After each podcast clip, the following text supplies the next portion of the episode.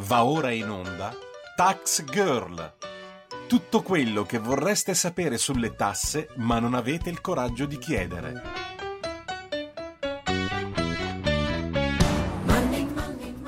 Buongiorno e buon sabato mattina, io sono Giorgia Pacione di Belle e questo è Tax Girl, appuntamento settimanale di Radio Libertà con il fisco e molto altro. Allora, una settimana abbastanza eh, intensa dal punto di vista economico e soprattutto fiscale. Tra l'altro vi annuncio che è arrivato anche il primo rating eh, da parte di Standard Poor's, eh, adesso sì mi pare Standard Poor's perché insomma adesso arriveranno tutte le varie agenzie di rating che ha riconfermato il rating dell'Italia, per cui insomma niente di eh, particolarmente strano per chi insomma amasse gufarla. Ma eh, vi ricordo allora, prima di entrare nel merito, l'argomento principe di oggi, come potrete immaginare, ovviamente è la legge di bilancio e suo, ehm, i suoi decreti anche fiscali che ci sono stati, eh, sono stati approvati insomma questa, approvati dal CDM questa, questa settimana. Eh, vi ricordo che eh, se volete intervenire in diretta potete chiamare allo 02 92 94 7222 oppure scrivere un WhatsApp al 3466 427756. Allora, dopo questi inconvenevoli, partiamo subito. Come vi ho detto, questa puntata sarà dedicata alla legge di bilancio. Eh, ovviamente il testo non c'è ancora, nel senso che ehm, lunedì arriverà eh, in prima lettura al Senato e quindi lì, da lì diciamo che si sapranno eh, molti più dettagli. Molti più dettagli perché soprattutto vi dico molti più dettagli in tema anche pensioni, che poi sarà un tema che andremo a approfondire eh, perché insomma si sono iniziate a dire già eh, alcune, alcune, cose, ma eh, si sta ancora lavorando per determinare alcune soglie. Ma dopo, nella seconda parte, entreremo meglio nel dettaglio sul tema pensioni per capire cosa cambia, cosa non cambia e se ci dobbiamo mettere le mani nei capelli o meno. Allora, eh, lunedì appunto il Consiglio dei Ministri ha approvato, tra l'altro in mattinata, eh, devo dire cosa assai grata, insomma per noi giornalisti, che solitamente dobbiamo sempre lavorare la sera di corsa, eh, una legge di bilancio da ben 24 miliardi che contiene diversi tipi di misure. Abbiamo eh, la riduzione ovviamente degli scaglioni dell'IRPEF, la conferma del taglio del cuneo fiscale, agevolazioni per le imprese che assumono a tempo indeterminato e anche e molto altro, anche degli incentivi, diciamo, per la natalità, se così vogliamo chiamarli, e per la famiglia. Poi dopo, insomma, vi dirò tutto nel dettaglio. Allora, eh, ma eh, come sono suddivisi questi 24 miliardi? 10 miliardi sono destinati alla decontribuzione per le mamme che lavorano e hanno dai due a più figli, eh, 4,5 miliardi sono destinati alla riduzione degli scaglioni IRPEF, 3 miliardi alla sanità e 5 al rinnovo dei contratti nella pubblica amministrazione. Eh, da dove si sono prese queste risorse? Giusto per darvi eh, un'idea, l'ha spiegato insomma il ministro dell'economia Giancarlo eh, Giorgetti, che ha spiegato come per quanto riguarda la copertura, 5 miliardi derivano dai tagli di bilancio, tra i 2,5 e i 2,6 miliardi dalla rimodulazione della spesa. Eh, che ovviamente ha liberato diversi spazi per il 2024 e poi non dimentichiamoci 15,7 miliardi di extra deficit per coprire il taglio uh, degli scaglioni IRPEF, in, eh, in, realtà si trattano di fondi, passatemi il termine extra, nel senso che il Parlamento non è attaccato il fondo per la rimodulazione fiscale che eh, era già precedente e che quindi ha consentito poi di fare il taglio degli scaglioni IRPEF. Allora, prima di entrare nel dettaglio appunto della misura degli scaglioni IRPEF, Fede mi dicevi che avevamo un ascoltatore in linea. Uh, quindi ascoltiamo questo ascoltatore barra ascoltatrice e poi entriamo nel merito. Ciao, buongiorno. Sì, salve, buongiorno, Berengano in Subrico da Roma, saluto. Ciao. Volevo chiedere una cosa importante, siccome me, il commercialista mi ha fatto il 7, non il 730, come si chiama, il, l'unico, ehm, e la rata di anticipo che io dovrei dare adesso a novembre è una cifra abbastanza consistente per le mie sostanze, sì? volevo chiedere se l'idea di rateizzare questa, mm, come si chiama? L'acconto, eh, questa mega, sì? mega rata anticipo, Uh, si può uh, già valida adesso, nel senso che posso già cominciare a fare i conti, oppure la, la finanziaria parte dal primo gennaio e quindi l'idea di far rateizzare anti- l'anticipo delle tasse all'anno successivo partirà da settembre-ottobre dell'anno prossimo. Questo, certo. Questa era una cosa che mi interessava sapere. Assolutamente. in ascolto per radio. Eh? Sì, grazie. va bene, grazie mille. Allora, eh, questa è una domanda molto interessante, tra l'altro ne ho scritto anch'io, credo, eh, un paio di settimane fa eh, su eh, La Verità e poi anche eh, Panorama, mi sembra. Allora, c'è questa cosa contenuta nella legge di bilancio. Uh, quindi il fatto che eh, si possa, poi adesso ti dirò anche, anzi adesso vado a ribeccare um, il dato preciso, aspettami un attimo che se riesco ti vado a ribeccare, eccolo qui, guarda qua, che fortunato che sei. Allora, um, perché non per tutti, eccola qui, allora allora, ti, l'idea era appunto andare a introdurre una novità nel decreto collegato alla manovra eh, per più di 3 milioni di attività, eh, svariate migliaia di contribuenti, eccetera. Però ti volevo ritrovare in realtà la parte dove eh, si diceva eh, i soggetti, ah ecco scusami, le partite IVA con un volume di affari fino a 500 mila euro non dovranno pagare l'anticipo. Quindi eh, penso insomma che Poi va bene, nel caso sei super mega fortunato, se tu non hai un, un volume d'affari superiore a 500.000 euro, in teoria l'idea era proprio quella, sì, di andare a... Um, a spalmare l'acconto, la, la, l'anticipo scusami, di novembre in sei rate da gennaio a giugno. Tu mi dici quando entrerà in vigore? Allora, eh, è contenuta nella legge di bilancio, eh, da quello che però eh, fonti di governo in sostanza dicono eh, volevano farlo entrare in vigore già per questo novembre quindi già da questo novembre. Eh, bisogna però un attimo eh, aspettare eh, se effettivamente poi eh, c'è un, un, un, decreto o meno che, che andranno, eh, insomma, che andrà a, a definire meglio uh, questo aspetto. Ehm, quindi niente, eh, secondo me i calcoli si possono già iniziare a fare, però ecco, uh, forse uh, per capire il quando Mm, provo un attimo a chiedere meglio al tuo commercialista. Per il momento, appunto, ti, ti, ribadisco quello che mi hanno detto a me. Fonti di governo volevano già farlo entrare in vigore per questo novembre per diciamo le partite IVA che avevano quel tipo di, di fatturato eh, e poi invece perché è un fatturato extra nel 2024. Quindi in teoria già da eh, questo novembre non si paga più l'acconto e si va a dilazionare. Ehm, io adesso mi proverò a informare ulteriormente per capire eh, la, la, data, ecco la data eh, precisa, eh, se sarà, secondo me, adesso ti dico, hanno, cioè, hanno, molto puntato, soprattutto questo è stato un cavallo di battaglia, mi ricordo, insomma, perché anche mi seguiva l'anno scorso dell'onorevole Alberto Gusmeroli e anche lui sentendolo, insomma, mi ha, mi ha riconfermato che lui avrebbe eh, voluto farlo partire da questo novembre. Io però mi riprometto di, insomma, informarmi ve- meglio e poi eh, se riesco già nel corso della puntata a darti una risposta, se no comunque sabato prossimo eh, mettiti in ascolto che eh, insomma sicuramente cercherò di eh, darti una risposta. Però insomma sì, l'obiettivo era già eh, da questo novembre.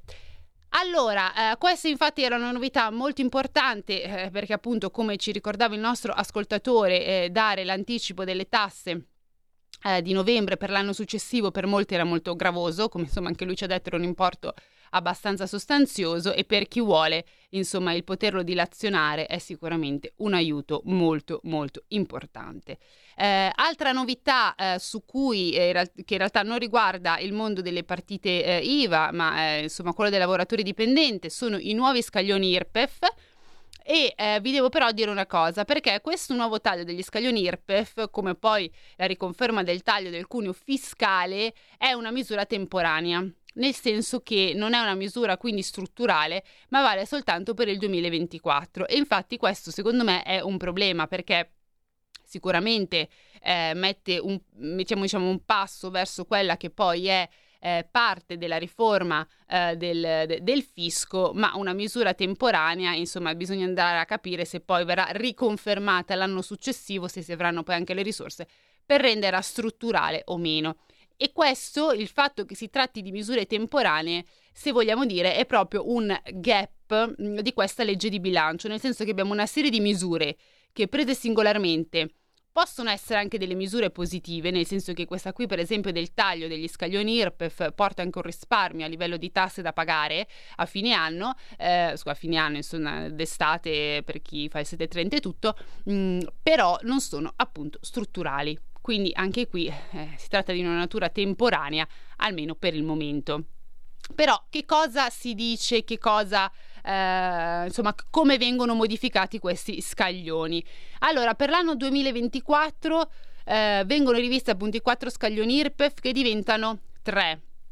Come, come, è successo che diventano tre? Si sono accorpati i primi due scaglioni. Quindi per i redditi che vanno dagli 8.000 fino ai 28.000 euro, l'aliquota prevista è del 23%. Dai 28.000 euro ai 50.000 euro si passa al 35% e oltre i 50.000 euro si avrà una tassazione del 43%. Allora, che cosa significa? Significa che il vantaggio maggiore verrà concentrato, anzi è stato concentrato nei redditi più bassi, cioè quindi quelli che vanno dai 15.000 ai 28.000 euro perché con la precedente suddivisione, quindi con quella che abbiamo adesso, si andava a pagare un IRPEF ben, del, del 25%, mentre adesso dai redditi fino ai 28.000 euro eh, si pagherà un IRPEF del 23%. Ovviamente sapete bene che questa riduzione va a pesare non, non solo sui redditi eh, diciamo più bassi, ma poi si spalma su tutta la, la, la fascia reddituale, no? Perché insomma le tasse eh, vengono pagate, passatemi il termine, per fasce, quindi chi ha 50.000 euro la prima quota di redditi avviene il 23, poi si passa al 35 e poi si passa al 43%. Quindi questo taglio delle tasse in realtà comporta un risparmio uh, delle, de, delle, tasse che noi dobbiamo pagare a fine anno per tutti, soprattutto poi ovviamente per la, per la fascia uh, medio-bassa. Uh, e eh, aumenta inoltre, altra cosa molto importante, la no tax quindi quella, quell'area in cui non si, debbano, non si devono pagare le tasse per i lavoratori dipendenti, perché questa passa da 8.145 euro a ben 8.500 euro. Quindi c'è anche, anche un aumento. Perché 8.500 euro vi starete chiedendo? Beh, perché si va fondamentalmente ad equiparare la no tax area dei lavoratori dipendenti con quella dei pensionati. E per quale ragione? Perché si va a, l'obiettivo è andare a rispettare il principio dell'equità orizzontale. Dopodiché a queste misure, quindi di, diciamo, mh, rivediamo gli scaglioni IRPEF, si accompagnano altri due punti fiscali molto importanti che devono essere, insomma, che il taglio dell'IRPEF deve essere legato anche a queste altre due misure per avere un quadro più completo. Allora, la prima, come vi ho già iniziato a anticipare, è che per tutto il 2024 ci sarà un taglio del cuneo fiscale per i lavoratori con i redditi medio-bassi. È quello che fondamentalmente ehm, avete già iniziato a vedere e che ha la scadenza a, a dicembre, quindi avete già iniziato a vedere magari un aumento in busta paga, ecco, è quello lì che viene riconfermato. E che cosa ci dice eh, in conferenza stampa appunto è stato, è stato, detto che questo aumento, eh, questo taglio, scusate, riconferma del taglio del cuneo fiscale corrisponde a circa 100 euro al mese e andrà a coinvolgere ben una platea di 14 milioni di eh, cittadini. Dall'altra parte, l'altra misura che deve essere tenuta in considerazione è un taglio delle detrazioni e delle deduzioni fiscali. Cosa sono? Sono, quelle, sono fondamentalmente quelle voci come eh, faccio l'esempio di quelle più comuni, non so, le spese veterinarie per gli animali, oppure le spese eh, sanitarie, della farmacia, medicinali, eh, insomma ce ne sono veramente a sfari, bonus, bonus ristrutturazione, bonus acqua, tutti insomma tutte queste detrazioni e deduzioni fiscali e c'è un taglio di queste che vengono anche chiamate tax expenditure per tutti quei cittadini che hanno un reddito superiore ai 50.000 euro. E perché?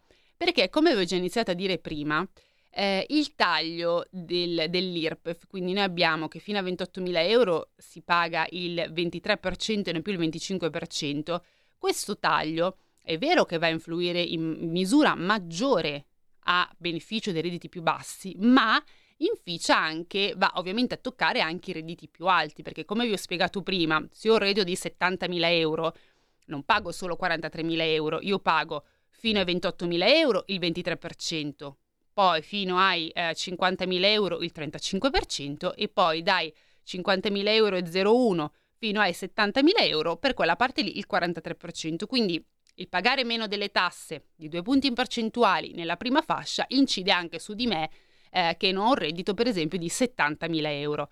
E quindi il governo cosa ha detto?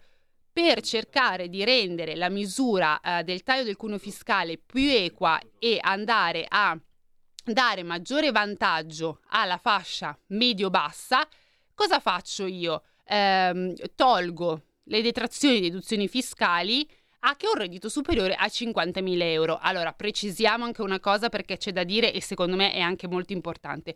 Tutte le spese legate alle spese sanitarie non sono toccate, quindi quelle detrazioni e deduzioni fiscali lì, anche perché ho un reddito di 100.000 euro, 200.000 euro, sono, uh, sono tutelate. La, diciamo che la franchigia che è stato messo di 260 euro eh, vale soltanto per ehm, quelle, eh, tutti quegli oneri la cui detrabilità è fissata al 19%. Quindi fanno l'esempio loro detrazioni ehm, per le erogazioni liberali a favore delle Ollus, iniziative umanitarie, religiose, eh, per le erogazioni per i partiti politici, per gli enti del terzo settore, per i premi di assicurazione per il rischio di eventi calamitosi. Ehm, e, e, dice ovviamente si tratta di una misura che va a pesare in termini maggiori su quelle, ehm, su quelle eh, spese fiscali insomma, che eh, sono scaricabili e che il governo dice io ti metto una franchigia di, di 260 euro perché tu se hai un reddito superiore a 50.000 euro, insomma, te le puoi permettere. Ovviamente poi tutto quello che cede la franchigia rientra nella detrazione del 19%, però è diciamo un segnale per cercare di andare a bilanciare anche questo taglio eh, dell'IRPEF, soprattutto nel primo scaglione che eh, c'è stato. Adesso prendiamo subito la chiamata dell'ascoltatore e poi, ehm, e poi niente, poi dopo continuiamo con eh, le misure importanti della manovra. Ciao, buongiorno.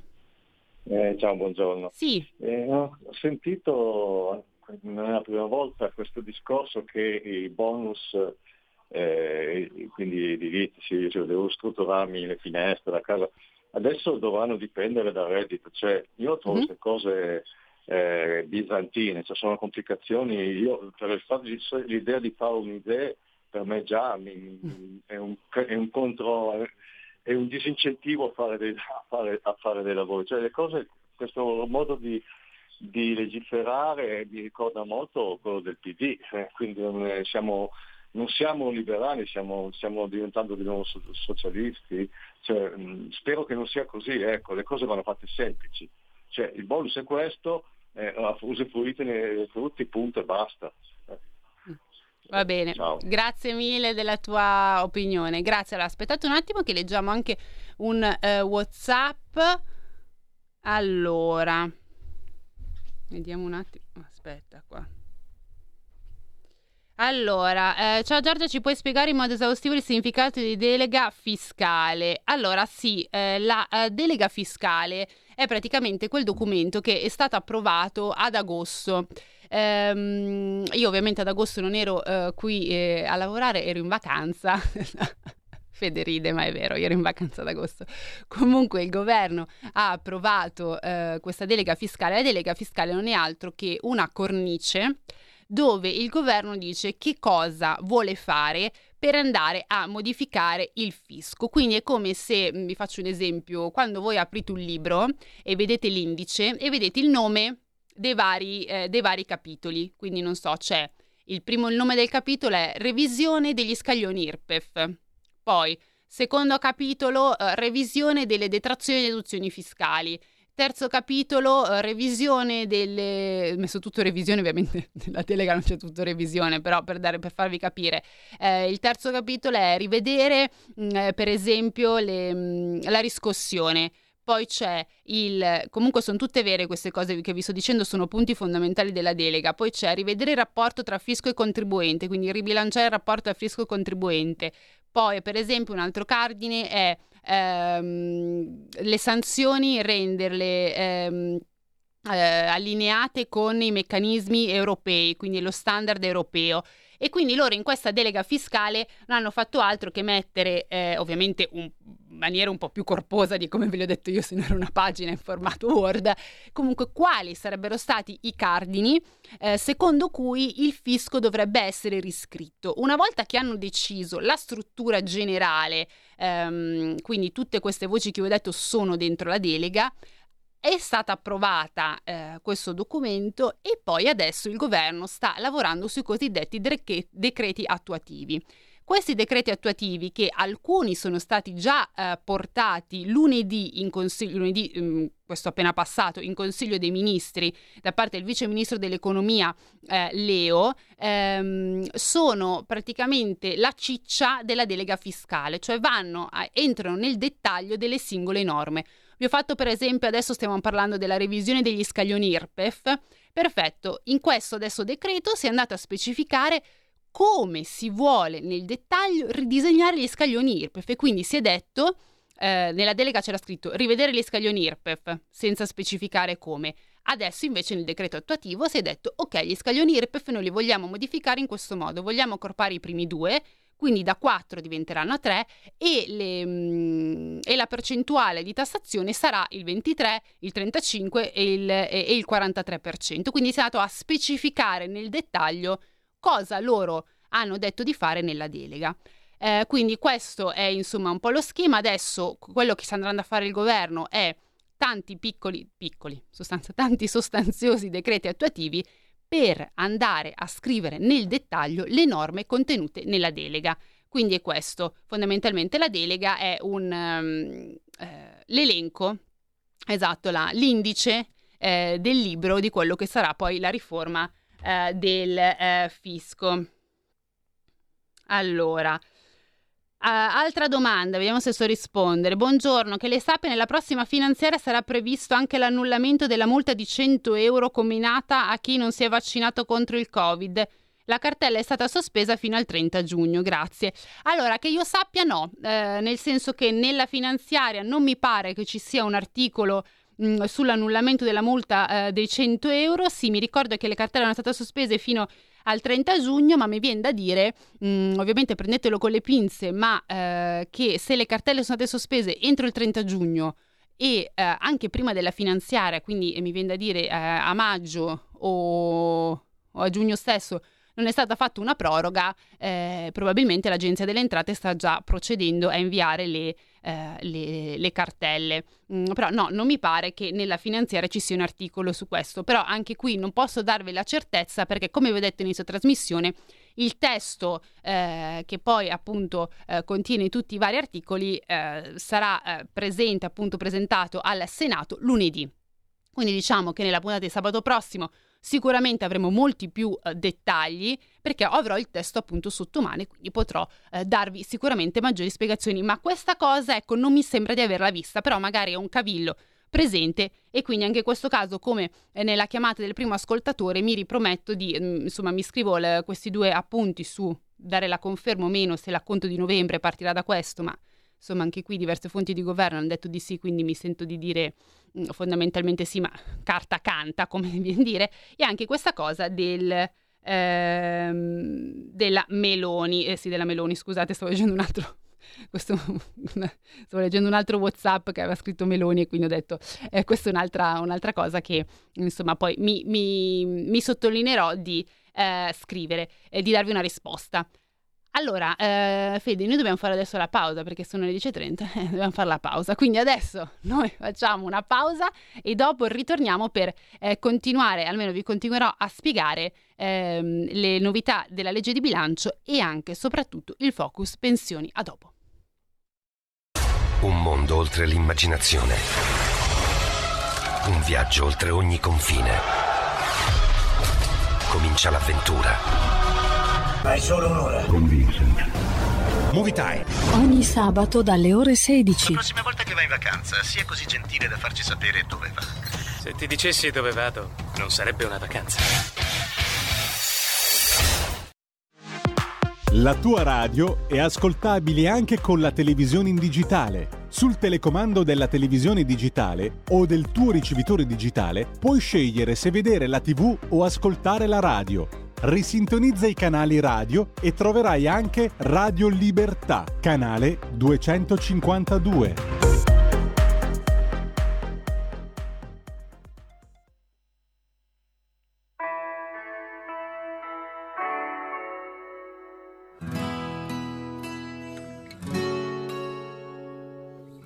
Prima di partire per un lungo viaggio portare con te la voglia di non tornare più.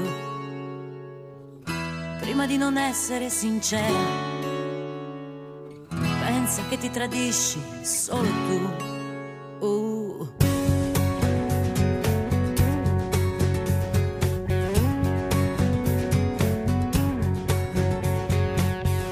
Prima di partire per un lungo viaggio, porta con te la voglia di non tornare più. Prima di non essere d'accordo, prova ad ascoltare un po' di più. Prima di non essere da sola, prova a pensare se stai bene tu. Uh, prima di pretendere qualcosa,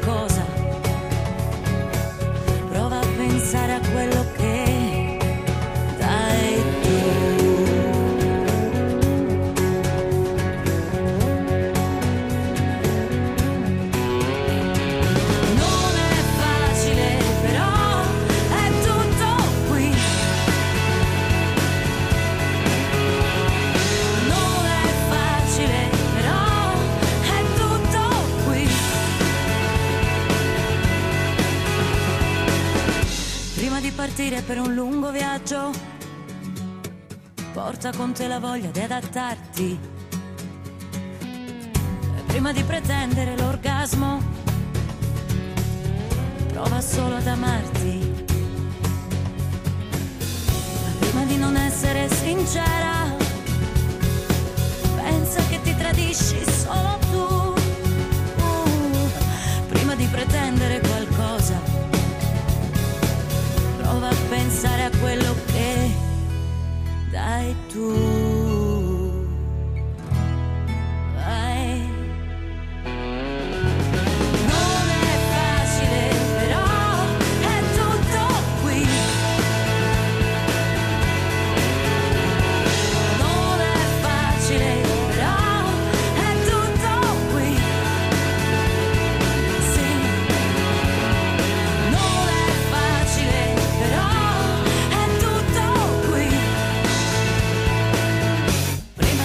Pretendere qualcosa. Prima di pretendere qualcosa. Prova a pensare a quello che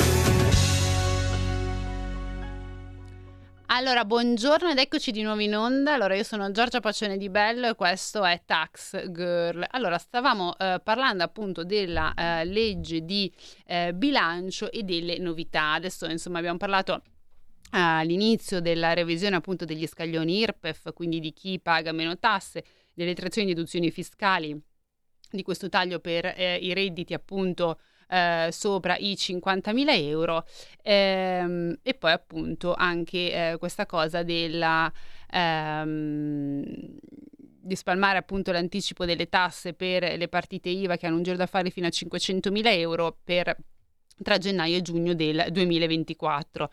Eh, ricorda anche l'ascoltatore che tra l'altro anche la stessa Premier ha sottolineato questo aspetto, quindi insomma eh, direi che eh, è, cosa, eh, è cosa probabilmente fatta. Eh, ma cos'altro contiene un altro cardine della legge di bilancio? Eh, ci sono appunto delle agevolazioni, come vi ho iniziato a dire all'inizio nei titoli, eh, per, chi, per tutte quelle aziende che assumono a tempo indeterminato. Allora, per le aziende che assumono a tempo indeterminato, attenzione, perché sono previste due tipi di eh, deduzioni. Eh, l'agevolazione maggiore è prevista nel caso in cui l'impresa dovesse assumere soggetti, passatemi il termine, svantaggiati. Eh, chi è che sono i soggetti svantaggiati? Sono praticamente ehm, donne, fa molto ridere questa cosa, eh, percettori di reddito di cittadinanza invalidi e eh, giovani ammesse agli incentivi all'occupazione eh, giovanile. Allora, ma in generale che cosa comprende questo vantaggio fiscale? Allora, in generale il costo dell'imponibile della persona nuova, della nuova assunzione con contratto a tempo indeterminato, è maggiorato ai fini eh, della determinazione del reddito di un importo pari al 20%. Questo in generale se si assume personale a tempo indeterminato. La percentuale viene aumentata di 10 punti, quindi si arriva a, al 30% nel caso in cui si volessero appunto assumere donne, percettori di reddito di cittadinanza, eh, persone invalide oppure dei giovani che sono ammessi appunto agli incentivi all'occupazione eh, giovanile. Ovviamente anche qui voi vi direte dacci, dici miglior, dacci maggiori dettagli. Questa volta non ve li potrò dare neanche sabato prossimo, semplicemente perché le varie disposizioni attuative saranno emanate entro 30 giorni dall'entrata in vigore appunto di questa disciplina da parte del Ministero dell'Economia di concerto con il Ministero del Lavoro e delle Politiche eh, Sociali. Non so quanti di voi si staranno domandando a fronte di questo ma l'ACE che fine fa, no? Quindi l'aiuto alla crescita economica. Allora, l'ACE eh, viene abrogata. L'ACE viene abrogata perché ehm, sia in funzione di questi nuovi eh, incentivi, agevolazioni che si danno per l'assunzione, sia soprattutto per eh, la Global Minimum, Global Minimum Tax che eh, insomma Leo, il vice ministro dell'economia Leo, ha portato appunto all'interno di questi nuovi eh, decreti fiscali. E quindi sia alla luce delle nuove agevolazioni per le imprese sia poi anche alla luce eh, delle prossime novità che verranno introdotte dal punto di vista fiscale a seguito appunto della, della riforma del fisco, quindi per dare attuazione della delega fiscale sia per la Global Minimum Tax incentivi come l'ACE non sono più ammessi. Eh, la Global Minimum Tax, eh, vi ricordo che mh, mm, insomma noi la stiamo introducendo, è una norma che è stata approvata eh, per cercare di limitare eh, l'elusione fiscale, non l'evasione ma l'elusione fiscale delle multinazionali e eh, si impone una tassazione del 15%. Eh, Ora funzionerà, non funzionerà? In realtà ci sono molti dubbi, anche all'interno dello stesso Ox dove insomma è stata partorita questa mm, Global Minimum Tax, ci sono già diversi comunque esperti, ma anche il sesto Fondo Monetario Internazionale che hanno molti dubbi perché eh, insomma si dice che non tutti gli stati membri dell'Ox probabilmente adotteranno e applicheranno in modo eh, diciamo eh, corretto la global minimum tax eh, ma che eh, soprattutto insomma le multinazionali riusciranno eh, sempre a deludere il fisco degli eh, stati sovrani. Tutto si gioca fondamentalmente l'illusione fiscale sul concetto di residenza quindi di base dove ha, loro hanno la residenza fiscale. Quindi qui si è cercato un attimo di delimitare questo confine appunto di eh, residenza fiscale e insomma staremo a vedere anche questa Global Minimum Tax quanto e cosa porterà nelle tasche eh, dello Stato italiano. Ma anche qui bisogna eh, guardare. Eh, fringe benefit, quindi arriviamo anche qui a un tasto molto importante per insomma per tutte quelle aziende, quei eh, lavoratori che lo percepiscono. Allora, la prima cosa è che i premi, detas- ci sarà una detassazione, eh, la conferma della detassazione sui premi di produttività al 5% e la soglia del fringe benefit passa a 2.000 euro per tutti quei lavoratori, quindi quelle famiglie che hanno dei figli a carico, mentre 1.000 euro per tutti gli altri. Mi permetto qui di aprire una parentesi perché questo 1000 euro per tutti gli altri direi che è un passo avanti, eh, perché insomma ehm, qualche puntata fa io avevo anche polemizzato con il governo perché la maggior parte di questi eh, incentivi dei fringe benefit che erano stati dati in precedenza, si parlava anche di fringe benefit eh, e molte altre agevolazioni, erano state eh, pensate e concepite soltanto per le famiglie con i figli, no? Io ho detto i single sempre figli di nessuno, insomma, sempre figli della serva. Invece, ecco, questa volta almeno i fringe benefit eh, si danno ovviamente più alti alle famiglie con i figli, che si può comprendere la logica, ma si dà anche 1000 euro, cioè si dà, insomma, ehm, insomma mille, si è alzato a 1000 euro per tutti gli altri, quindi anche per coppie che magari non hanno figli e questo direi che è un passo avanti perché insomma come in tutte le cose estremizzare eh, da una parte o dall'altra in questo caso estremizzare verso insomma la famiglia con per forza i figli e eh, trattare di serie B le famiglie eh, senza figli, i single, non è mai una cosa né buona né giusta. Allora, ma adesso arriviamo a uno dei temi interessanti, un altro dei temi interessanti, perché insomma anche finora non è che abbiamo parlato proprio di, di niente, eh, di questa manovra, ovvero le pensioni. È un tema, vi inizio già a dire, che su cui il governo sta ancora eh, insomma ragionando. Ehm, ci sono, insomma, si stanno, ci sono, c'è una linea, però ci stanno cercando di limare alcune cose, soprattutto sull'età e sulla flessibilità del quanto, quando si possa andare in pensione. Allora, l'idea generale è quella di eh, introdurre una quota 104 ibrida e poi vi spiegherò perché ibrida. Eh, vengono inoltre cancellate l'ape sociale e opzione donna. Allora, questi sono i cardini, quindi quota 104 ibrida, ape sociale e opzione donna cancellati. Andiamo però con ordine. Allora, per quanto riguarda il pensionamento appunto anticipato, c'è quota 104 che prevede la possibilità di uscire dal mondo del lavoro con 63 anni e 41 di, di contributi. A questo si aggiunge la possibilità anche di andare in pensione un anno prima, però a fronte di forti penalizzazioni. Restando invece eh, al lavoro, nonostante si abbiano maturati i requisiti per poter andare in pensione prima, il governo pensa di introdurre invece delle agevolazioni, degli incentivi. Come cosa voi direte? Per esempio il bonus Maroni, non so se vi ricordate di cosa si tratta. Il bonus Maroni si tratta di un'agevolazione che è stata introdu- introdotta con la precedente legge di bilancio ed è rivolta a tutti quei lavoratori che hanno i requisiti minimi per andare in pensione, ehm, che però decidono di non andare. Quindi, come si, come, come si, otteneva? Fondamentalmente, se si fa domanda appunto all'INPS, si avrà un incremento in busta paga se si rinuncia ad andare in pensione quando appunto si, eh, si sono raggiunti i requisiti minimi per poter accedere al, all'uscita dal mondo del eh, lavoro. Quindi incentivi di questo genere per dire non uscire dal mondo del lavoro, se resti eh, tot tempo in più io ti do una maggiorazione in eh, busta eh, paga.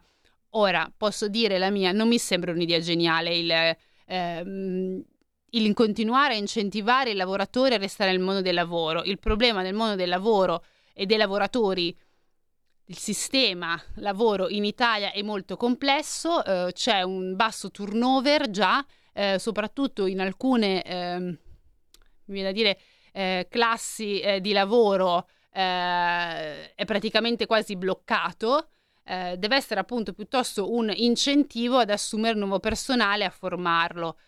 io capisco che c'è anche un problema a livello di sostenibilità del sistema pensionistico che magari poi faremo una puntata ad hoc che in Italia insomma sta diventando sempre di più borderline, ma il, la, probab- la, problematica della sostenibilità del sistema pensionistico è dovuta anche poi a una serie anche di fattori ehm, di pensioni dall'estero, di lavoratori mh, collegati ad altri stati, insomma è una problematica molto molto, molto, molto complessa, però ecco, il continuare a incentivare i lavoratori a restare al lavoro non è questa forse la, eh, la, eh, la soluzione per rendere il tutto più organico. Anche qui mi sento di dire che, come ogni anno, non si è riuscito a raggiungere insieme ai sindacati una, a mettere in piedi una riforma delle pensioni. Perché io vi ricordo che dai tempi del governo Draghi che eh, c'era l'idea di fare questo tavolo con i sindacati eh, per cercare di fare una riforma strutturale del mondo del lavoro e non andare avanti anno dopo anno con questi quota. Quota 100, quota 102, quota 103, sembra di giocare alla tombola. Eh, ogni anno c'è una quota. L'anno scorso c'era quota 103, quest'anno quota 104. So, eh, vi sfido a indovinare l'anno prossimo che quota ci sarà. Eh, anche questo governo purtroppo non è riuscito a lavorare con i sindacati per mettere in piedi una riforma delle pensioni.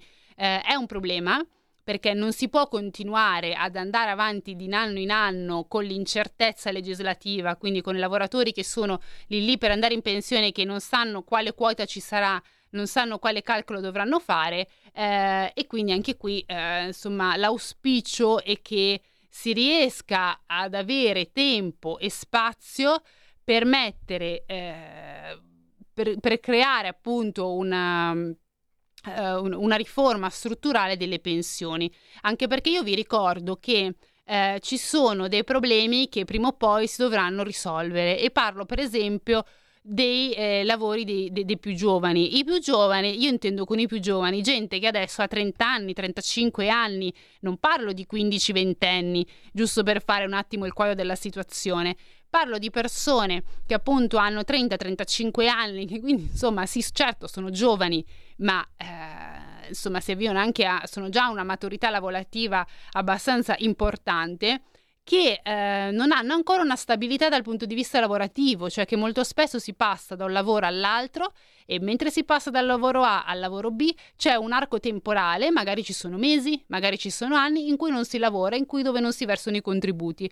Questo problema, tra l'altro, l'avevano evidenziato proprio i sindacati e avevano detto che è un problema che bisogna iniziare a pensare adesso, quindi bisogna, non so, per esempio iniziare a pensare a un, una sorta di mh, mm, pensione, eh, adesso io chiamo pensione integrativa, che però questa è una cosa che si fa anche, eh, diciamo, privatamente, eh, però un qualche sort, sorta di, di, di, sussidio, un qualche, non lo so, adesso ho detto sussidio, magari è una parola troppo grossa, però un qualcosa per cercare di andare ad agevolare anche eh, questo tipo di lavoratori, anche perché per questo tipo di lavoratori, quindi più giovani, ehm, che sono quelli che attualmente pagano i contributi per insomma, le attuali eh, pensioni, eh, se non si avrà la possibilità eh, loro non avranno magari la possibilità di andare eh, in pensione anticipata, insomma anticipata, magari non una 75 anni, da dire anticipata, nel senso a, a una fascia d'età decente, prima della morte, ecco, eh, è un problema ed è un problema molto,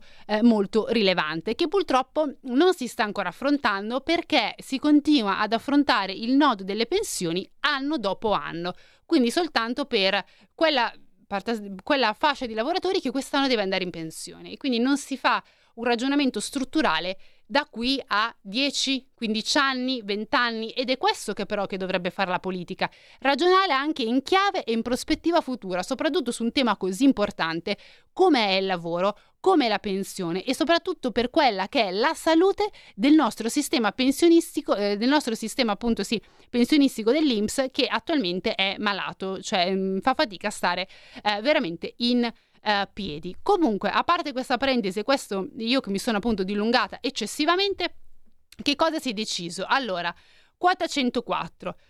Eh, dove era arrivata? Quota 104, 63 anni, 41 anni di contributi. Eh, appunto per chi vuole andare un anno via prima penalizzazioni, per chi resta eh, festa grande, eh, perché quota 104 ibrida? Perché eh, non è una quota 104 piena perché fondamentalmente, come vi ho detto, ci sono degli incentivi per chi vuole rimanere al lavoro, ma l'idea del governo era quella di partire da quota 103 e quindi rimanere fermi eh, con gli anni dei contributi, quindi 41 anni, mentre alzare il contributo dell'età anagrafica, quindi a 63 anni. Cosa si è ragionato? Si è ragionato appunto sul modificare il requisito e non invece sulle finestre eh, e non appunto su, sulle finestre appunto dei, eh, dei eh, contributi. Come vi ho detto, ovviamente queste cifre sono ancora molto flessibili perché si sta ragionando, i tecnici stanno ragionando per poter cercare di dare maggiore flessibilità. Ehm, si capisce se mettere una differenziazione tra donne e uomini oppure se dare 63 anni alle donne e 63 agli uomini, quindi si sta ancora ragionando un attimo. Eh, insomma, quando verrà presentato anche qui il testo al Senato, sicuramente anche in questo caso si avrà la certezza del numero degli anni dell'età anagrafica e quello dei eh, contributi. Vi ho detto anche all'inizio che eh, l'APE eh, sociale e opzione donna saranno cancellati. E da cosa saranno sostituiti? Vi starete chiedendo voi. Allora, saranno sostituiti da questo fondo per la flessibilità in uscita che consente di andare in pensione a 63 anni di anzianità e 36 di contributi per quelli che rientrano nella categoria del caregiver, per i disabili e per quelli che fanno lavori gravosi. Eh, per le donne, attenzione perché gli anni dei contributi si potrebbero abbassare da 36 a 35. Eh, dopodiché, Novità sono inserite anche nella legge di bilancio per quanto riguarda i lavoratori che rientrano interamente nel sistema contributivo. E chi sono? Sono tutti quei lavoratori che hanno iniziato a lavorare dopo il 31 dicembre del 1995. Che cosa si dice? Allora, per questo è stato eliminato il vincolo che prevede che una volta raggiunti i requisiti, i requisiti scusate, anagrafici e contributi stabiliti dalla norma in vigore, si possa andare in pensione solo se l'importo dell'assegno risulta essere almeno pari a 1,5 volte quello dell'assegno eh, sociale.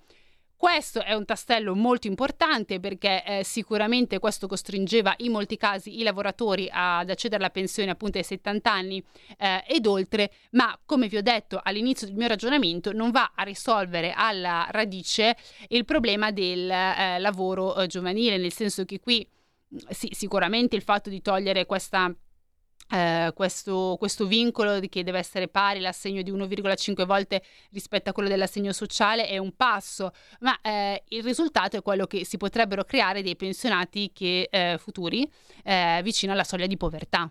E non mi sembra che questa sia la soluzione al problema dell'attuale lavoro eh, giovanile e al problema dell'attuale eh, gap magari eh, contributivo. Come ho detto all'inizio ci vuole una soluzione strutturale, quindi non temporanea, che vada seriamente a lavorare sul eh, ridisegnare il sistema delle pensioni in Italia. È un lavoro difficile, è un lavoro lungo, è un lavoro che coinvolge i sindacati, eh, non potrà essere fatto in un anno, sicuramente no, deve essere fatto su più anni sì, però ecco si devono iniziare a incardinare ehm, i punti e soprattutto a iniziare a portare dei risultati, perché ribadisco, andare avanti di anno in anno con quota 100, quota 102, quota 103, quota 104 non è la soluzione, è una soluzione temporanea per giusto mettere una pezza, ma eh, bisogna trovare insomma una soluzione organica che guardi, come ho detto prima, non, non per ripetermi, ai prossimi 20-25 eh, anni.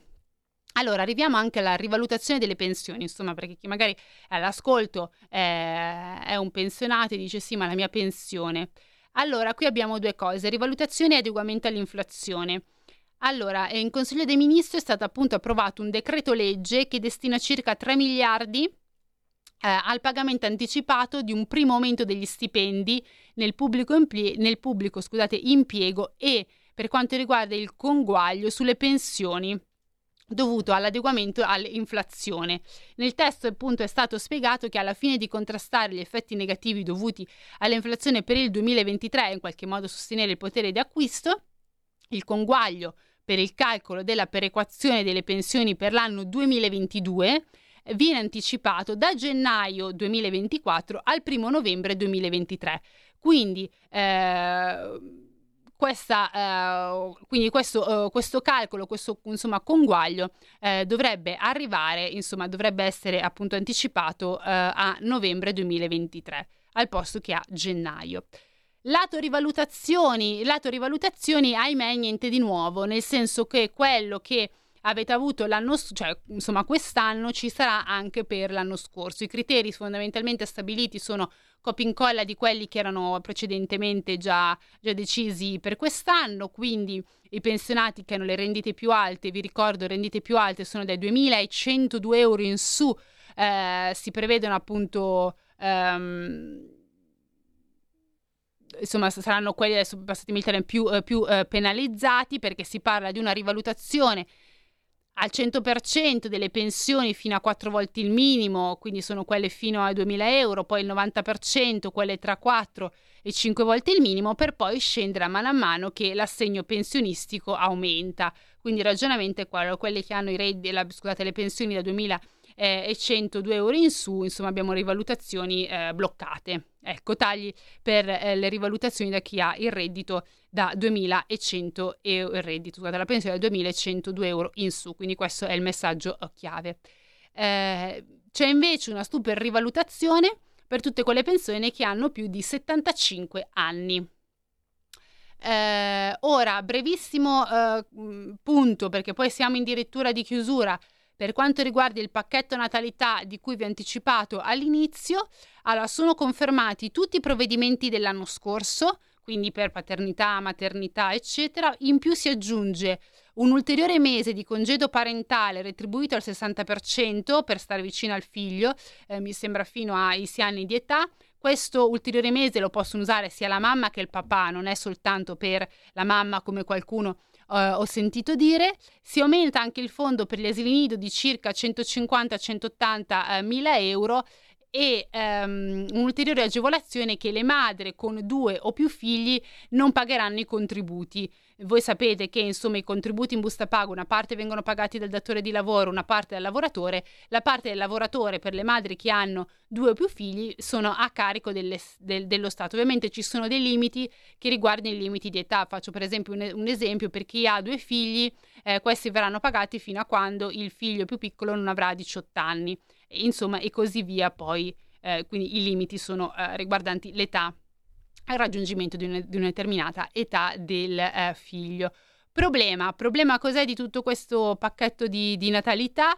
Il problema è che eh, si sono annunciati appunto questi interventi eh, strutturali, però con fondi di copertura che strutturali non sono. Quindi fondamentalmente si vorrebbe rendere tutto questo, anche vi ricordo l'annuncio dell'asilo nido gratis per il secondo figlio, eccetera, eccetera, con soldi che però eh, strutturali non sono, eh, soldi che quindi sono in dubbio, eh, quindi in dubbio è anche la conferma insomma di queste, eh, di queste misure, speriamo di no, perché dico che in dubbio? Perché ovviamente c'è un quadro eh, economico direi complicato all'orizzonte, come insomma sapete anche questo nuovo eh, conflitto tra Israele e Palestina di certo non aiuta eh, e, non, eh, e, frena eh, purtroppo anche qui eh, la crescita economica globale e di conseguenza penalizza anche ehm, il quadro europeo e anche quello italiano. Eh, e quindi in sostanza staremo anche a vedere. Vi ricordo che lo spettro dell'inflazione non è ancora stato, cioè c'è ancora, quindi bisogna anche aspettare se